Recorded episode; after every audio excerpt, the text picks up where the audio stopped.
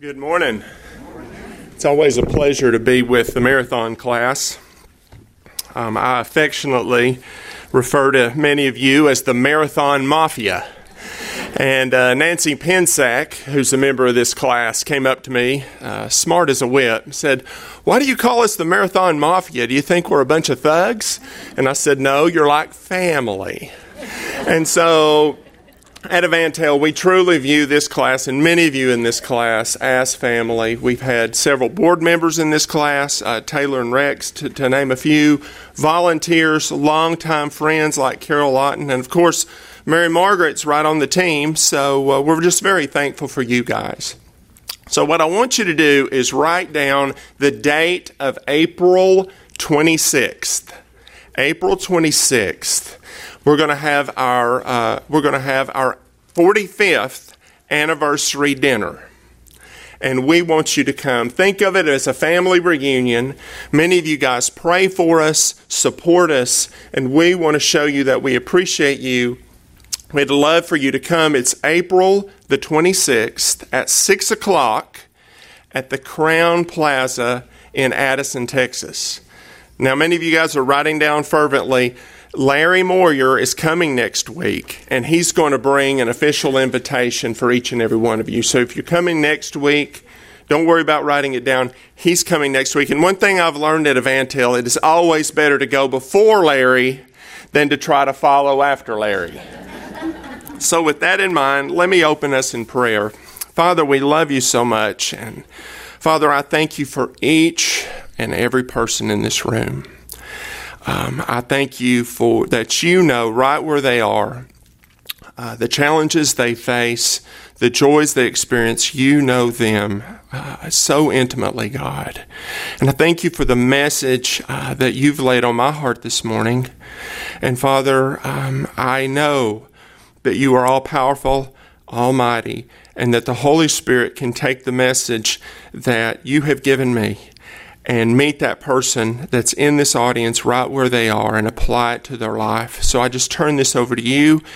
May the people here hear the Lord Jesus. May He speak to their heart. And may you provide everything they need to do what you're asking them to do as a result. We love you. May your name be glorified today. In Jesus' name, amen. We are in um, and by the way, our speaker for that event is James Emery White. And you may be thinking, who is that? He is the pastor of the Mecklenburg Church in Charlotte. And he is the leading authority on reaching the upcoming generations. Some of you are trying to figure out Generation X, um, the millennials and then Generation Z that's coming up, and you're thinking, how can I relate to my grandkids and their friends? Um, he is the leading expert on how to reach those folks. So we'd love to have you come, fellowship with us, hear more about EvanTell for those of you who don't know us, but you'll also get some wise counsel and wise words about how to relate to and reach the upcoming generations, even in your own family. Our text today is found in the Gospel of Mark, and it's in chapter 4, and we're going to start in verse uh, 35. So, Mark 4 35, and I'll read the text for you for the day. It says, On the same day, when e- evening had come, Jesus said to them, Let us cross over to the other side. Now, when they had left the multitude, they took him along in the boat as he was and other little boats were also with him. And a great windstorm arose, and the waves beat into the boat, so that it was already filling. But he was in the stern, asleep on a pillow. And they awoke him and said to him, Teacher, do you not care that we are perishing? Then he arose and rebuked the wind and said to the sea, Peace, be still. And the wind ceased, and there was a great calm. But he said to them, Why are you so fearful? How is it you have no faith?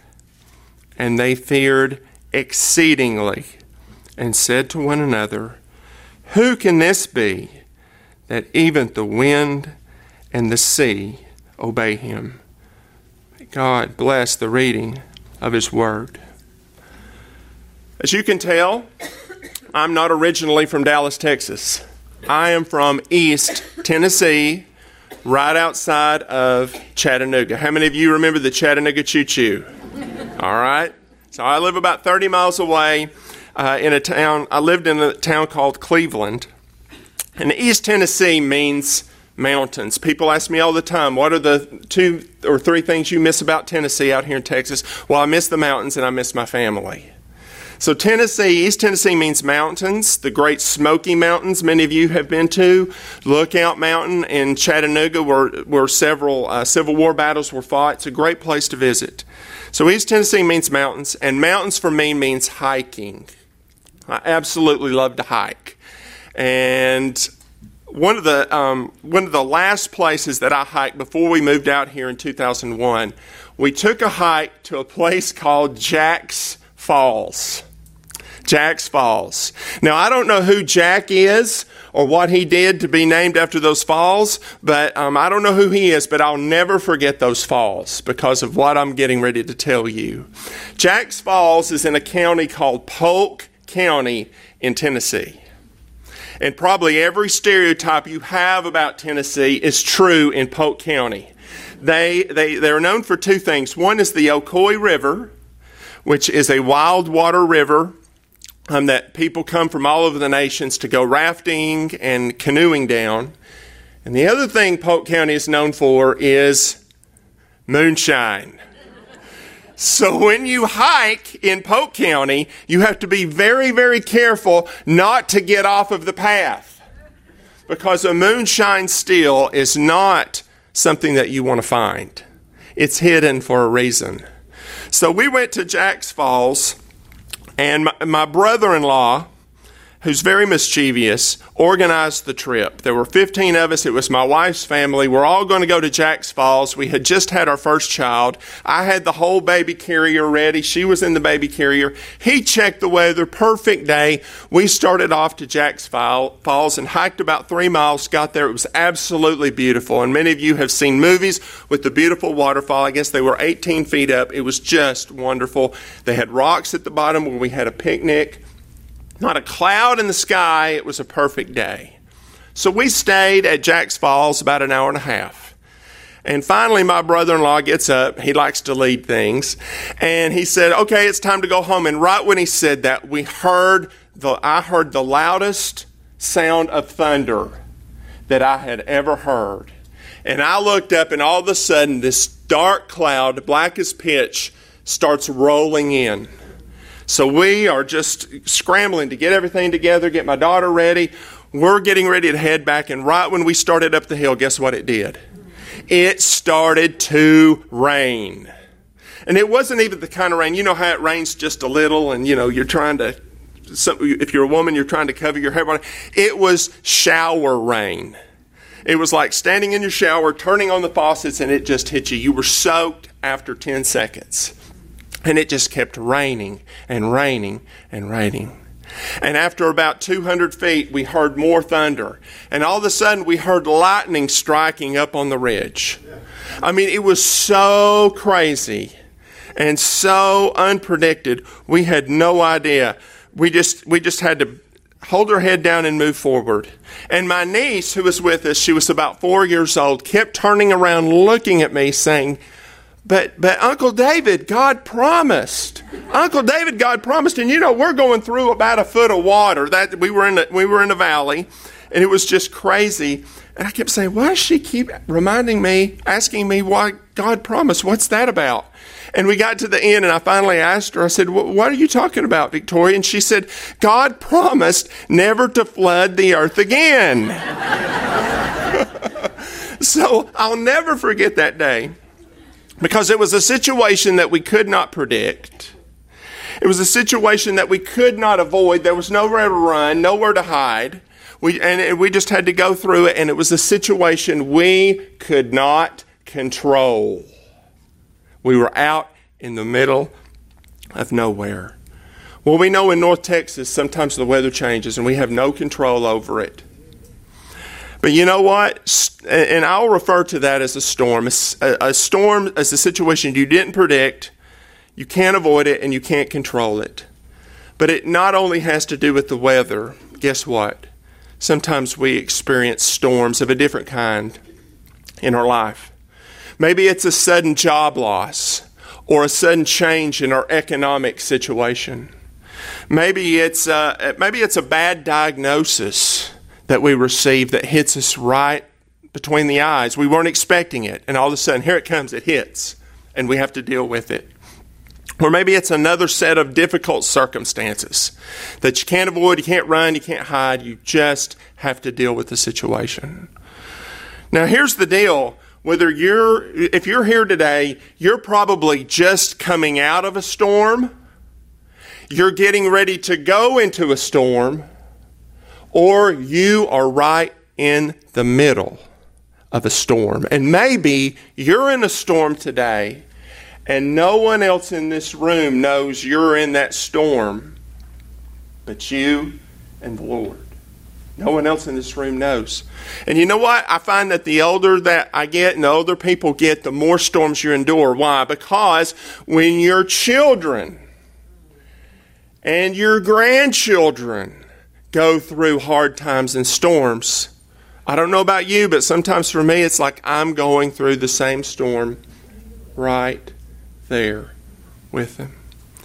So, lesson today, very quickly, is how to weather a storm.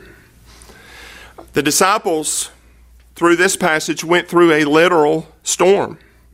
And it starts there in verse 35 and says, On the same day, let me stop there, the same day, from sun up to sundown, Jesus and the disciples had been teaching, healing, ministering to people, pouring out their heart and soul to the people that were following them. And at the end of that day, guess what? They were worn out. So on the same day, when evening had come, Jesus said to them, Let us cross over to the other side. And he's referring to a lake. And what I believe he's getting there, getting at is let's, often Jesus will say, let's go away to a quiet place. Let's get away for a little while and rest. So they get on the boat, and it says, Now when they had left the multitude, they took him along in the boat as he was, and other little boats were also with him. They all get in the boat, they shove off. The boat was about 27 feet long, 5 feet wide, about 8 feet high and it had a stern in the back that set up above that was covered. So they all get on this boat and they go out, I believe, with the intention to relax. Now, let me take you back in time, see how many of you know this. Do you remember a certain show that was on TV many years ago where they went on a three hour tour? A three hour tour. Gilligan's Island, right? the professor, Mary Ann, the skipper, Gilligan, the movie star, they all get on this boat for a three hour tour to go and relax. But what happened? The weather started getting rough. The tiny ship was tossed. If not for the courage of the fearless crew, the minnow would be lost. Okay. Won't say any more about that. They got lost for seven or eight years uh, on this island. I don't recommend the show. I mean, it's a good show. I used to watch it when I was little. But a storm hits. They go out to relax. They're crossing over the lake. It was about a five mile journey. And right in the middle of the, the lake, a storm hits. And it was a whopper. It says in verse 37 And a great windstorm arose, and the waves beat into the boat so that it was already filling. So they got rain coming from the sky, they got waves coming into the boat, and they had, I'm sure they were trying to bail out, and, and they were trying to bail the water out of the boat. But you know what? For every one bucket they threw out, guess what? Three more came in. Have you ever felt like that in life? When you just dealt with one problem, but three more come your way? You ever felt that way? That's how the disciples felt. So, you know, they're, they're doing the best they can. And these were seasoned fishermen. You know, James, John, Peter, these are guys that had seen a thing or two. But this adjective, great windstorm, that means it was a whopper. It was like the perfect storm. So it's filling it. Now, notice this. The disciples are running around panicking. They're trying to bail out the boat. Where was Jesus? It says, Jesus, and I love this, but he was in the stern where? Asleep where? On the pillow. And I, I love, or on the cushion, I love Mark's account because it's like an eyewitness account. He got it right from Peter. And he adds little details like that. During the feeding of the 5,000, he said, and they sat on the green grass. And I just love that. He was on, in the stern, under the cover, asleep on the cushion. Sound asleep. All right, let's get real. You ever had problems rolling your way and you're right in the middle of them? And you're wondering, what's God up to? Does God see me? Is he asleep? Is he minding? Is he, is he off somewhere doing something else? Where is God in all this? You ever felt that way? Well, the disciples felt that way right in the middle of this boat. so they said to him, Now check this out. Teacher, do you not care that we are perishing? So he they asked him a question, but was this really a question? Was this really a question? No. What was it? A statement, an accusation. That's right. Sometimes questions that end in a question mark aren't really questions. Sometimes when my wife and I are going to go out on a date, I'll go into my closet and pick something I think looks nice and walk out. And guess what I hear? Are you wearing that? Now, is that a question? No.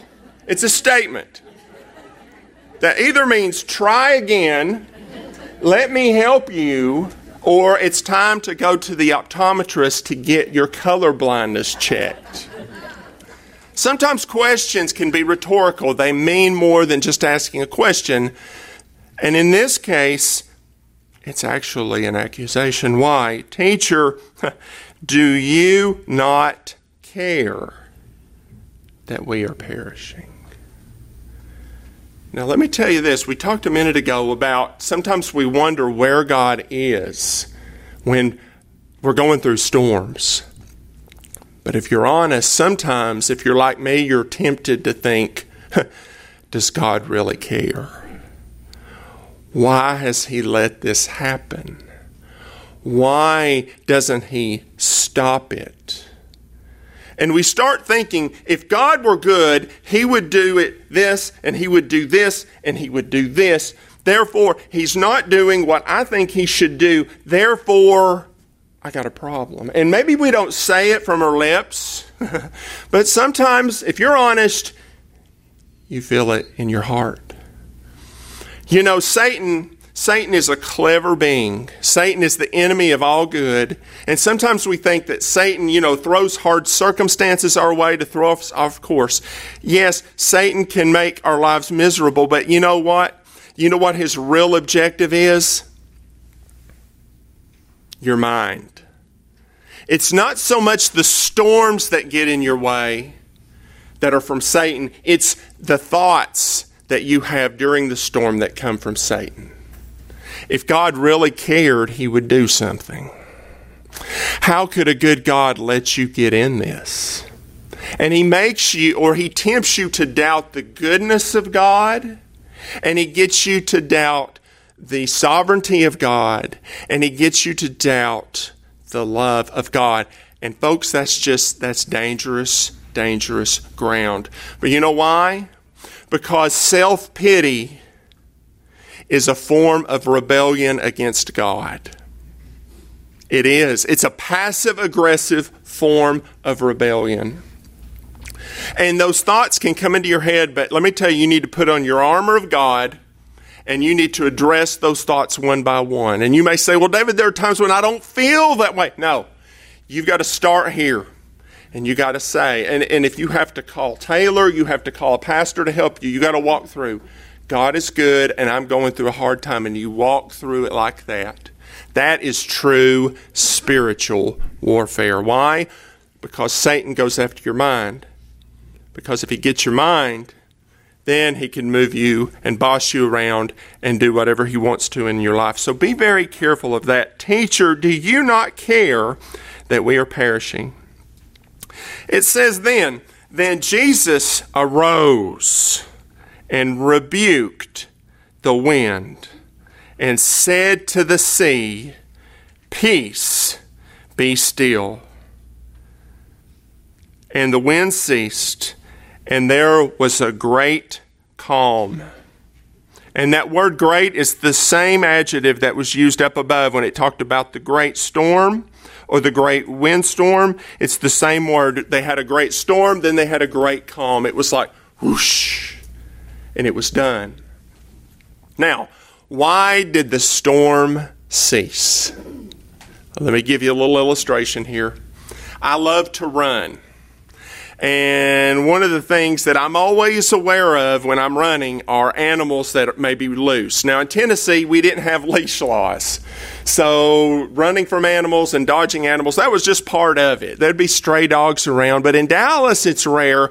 But a couple of years ago, I was running in my neighborhood. And, you know, I was running up a hill, cycling up. And before I knew it, about three houses down, uh, up the hill, the front door flew open and guess what? This huge Rottweiler dog comes running in the yard. And he was smart. He didn't come at me where I was because I was running. He knew exactly the, the, trajectory to take to meet me at where I was going to be when I passed his house. He was a smart dog. So, I'm, of course, I'm thinking, okay, what am I going to do here? I guess I could try to fight the dog, but that's not going to go well for the dog or for me. I could turn around and run, but if that happens, dogs usually chase if you run. What am I going to do? So I'm running, thinking through what I'm going to do, and all of a sudden I hear this, this voice Millie, stop. And you know what happened? That dog stopped on a dime and sat in the yard. And the lady looked at it and I was like, thank you. Appreciate it. Why did the dog stop? Because the dog knew its master's voice. Why did the wind and the waves stop? Because they knew their master's voice and they obeyed immediately. So Jesus gets up, rebukes the wind and the waves. It's almost like he told them to hush. Hush up, be still. That's what we'd say in East Tennessee.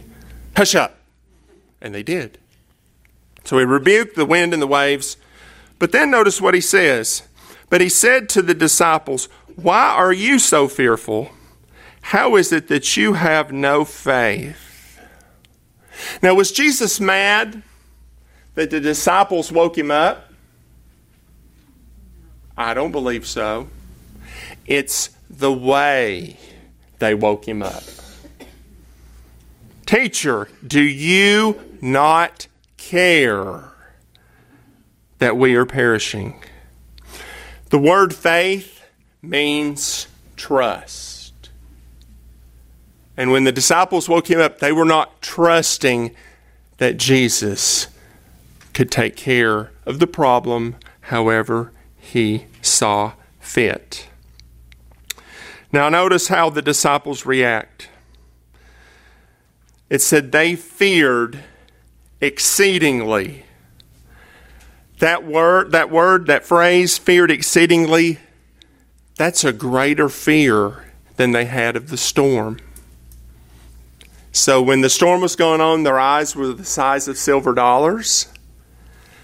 But when they saw what happened with Jesus, their, size got the, their eyes got the size of saucers. Why? Because you can explain a storm, but you can't explain what just happened when Jesus gave the command and the worst storm that they ever saw immediately ceased. They couldn't explain that. They were terrified. And notice what they said Who can this be that even the wind and the, and the sea obey him? Life lesson for the disciples wasn't just an ordinary man in their boat. It was God Almighty who created the wind and the waves and everything else in the world, and not only create it, but holds it all together. And I, you guys have had Dr. Toussaint enough. Praise God, He's with the Lord today to know that God is sovereign and God is in control. No matter what our fears tell us, no matter what our hearts tell us, and I don't believe that storm just happened. I believe it was a sovereign act of God to teach the disciples a lesson about themselves and about Jesus. Now, just a few lessons. I'm shutting my Bible, but this is kind of the meat of what I'm led to say. A couple of lessons from you. Number one, storms don't discriminate. Just because you're a believer in Christ doesn't make you exempt from storms. They come to Christians, non Christians, they come to everybody. Everybody goes through storms. You'll hear some, te- if you watch TV enough, you'll see some teaching that would make you think once you trust Christ, life's a breeze. God shelters you from the storms. Uh uh-uh. uh. Uh uh.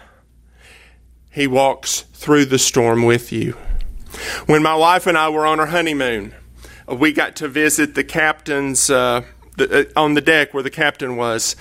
And the, on, on that day when we visited, there was a hurricane about 300 miles south of where we were.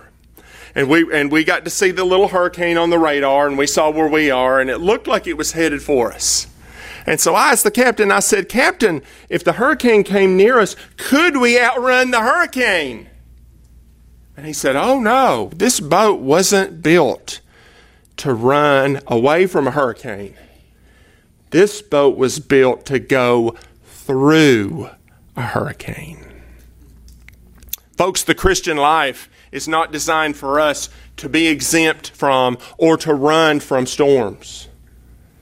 The Christian life and your walk with God fortifies you to go through storms. Hand in hand with Jesus, just like the disciples went through that storm with Jesus on their boat. But you may say, well, David, why isn't he stopping the storm? He stopped their storm. Why isn't he stopping mine? Well, there are several reasons that God sends storms your way. But let me say first, I'm not trying to tell you why you've gone through a storm or are going through a storm. I'm not going to play God and tell you why.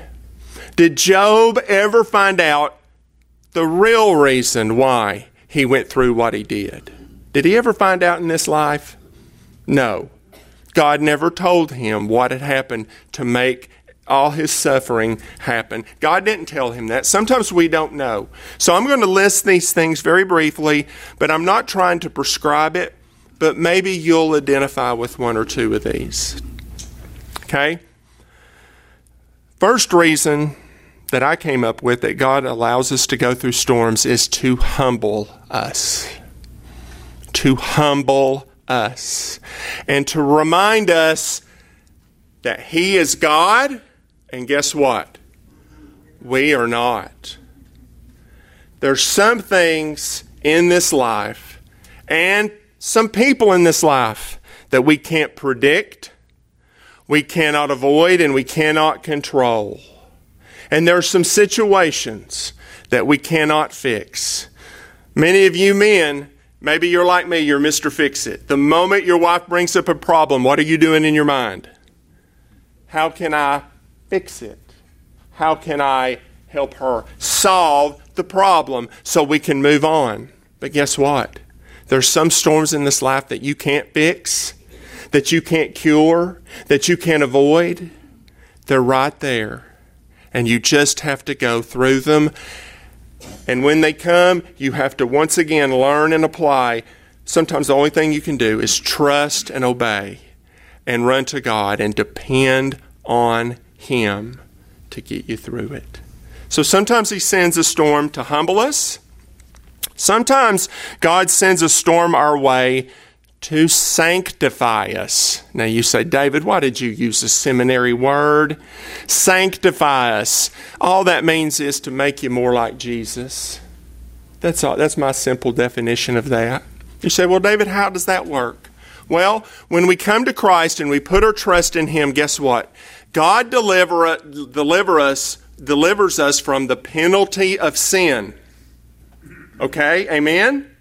When we come to Christ, and we put our faith in Him, He saves us and rescues us from the penalty of sin, everlasting separation from Him in a place the Bible calls hell. But we still are dealing with the power of sin in our life.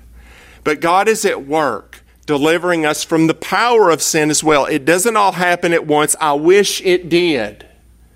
But there is still mess, there there's still sins in our life. And some of them are really hard.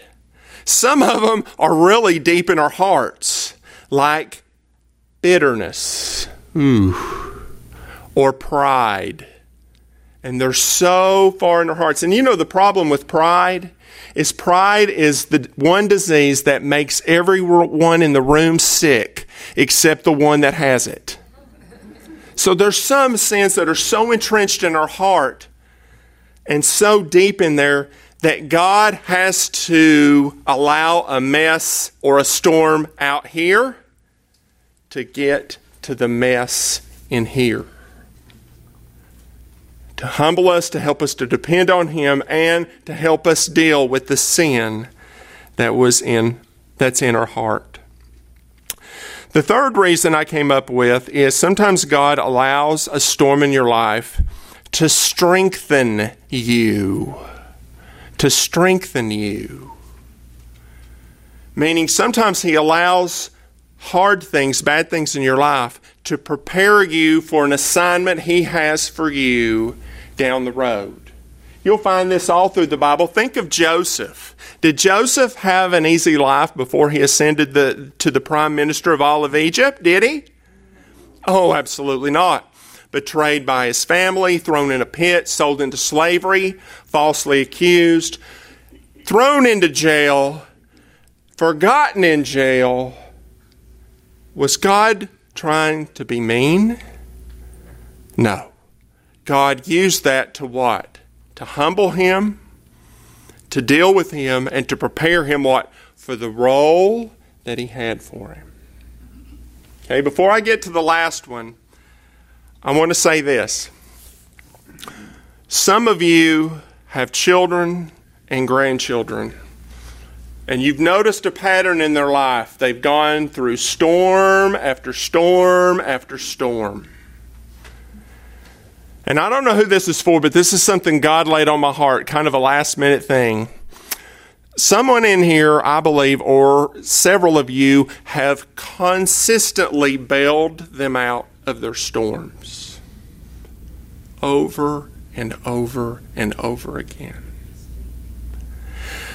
Now, let me tell you this the next time you're even tempted to bail someone out of their storm, you get before your knees before God Almighty and you pray for His direction because He might be using something, a storm in their life as one of his tools to do something in their life.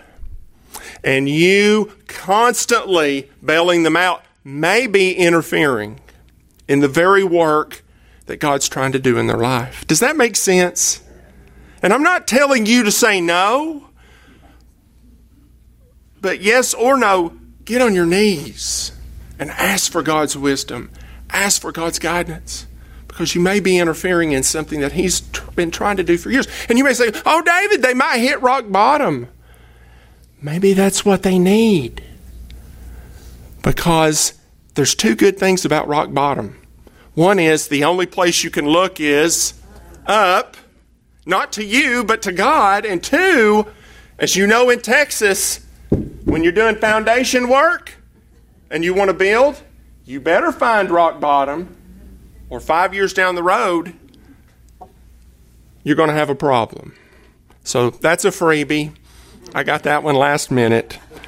So some, I'm not trying to play God with you and tell you why you're storms, but sometimes God sends storms our way to humble us, to make us more like Jesus, to strengthen you, and finally, storms sometimes come our way to equip you. And what do I mean by that? What I mean is, some people in this room have been through some storms. You've seen some stuff. You've gone through some hard times. You've learned a few lessons on the way. And God has used it in your life to strengthen your faith and strengthen your relationship with Him. Faith is not something that's meant to be kept to ourselves. Perhaps one of the reasons God lets you go through all that is to help others who are in similar situations that have no idea what to do, where to turn. Perhaps God has allowed you to go through your stuff to help them. And if you come alongside a Christian it's great because Jesus is already on their boat. Let's go to him. Let's go to him now. But if the person is not a Christian, guess what? Jesus is not on their boat. So, yeah, reach out and help with the intention of bringing them to Jesus Christ so that they can live the rest of our life with Him on their boat. I can't imagine going through some of the stuff I have if Jesus had not been on my boat. Situations I couldn't control, situations that I couldn't avoid, that would surely have finished me had it not been for the grace of God and Jesus Christ holding my hand and walking with me every step of the way in His grip. Folks, we need to get the word out to people that don't have that. I've included one little thing. This is what we do at EvanTell. If you say, David, I would love to know how to introduce someone to Jesus Christ, I would love to be able to do that. Check out this little handout I brought, front and back. What EvanTell offers you in evangelism. We would love to help you as a class, as we've done before, as well as help you as an individual to be able to point people to the master of the storm Jesus Christ. And by the way, some of our most effective work around the world are in countries where storms are going on. In the Sudan, where there's constant fighting and refugee crisis, we're partnering with organizations that are taking the gospel into those areas. When you hear about a hurricane or a typhoon hitting the Philippines, guess what? We've got people on the ground there who are giving aid, but also giving the gospel.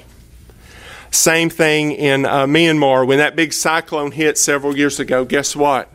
EvanTell was right there providing the materials they needed to point people to the master of the storm.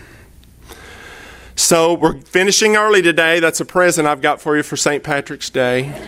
But I just want to pray for you real quick. Wherever you are, if you've just come out of a storm, you're getting ready to go into one, and many times we don't even know that we're getting ready to go into one, and you find yourself in one, or you're in one right now, or if your kids, grandkids, someone that you know is in a storm, let me pray for you right now.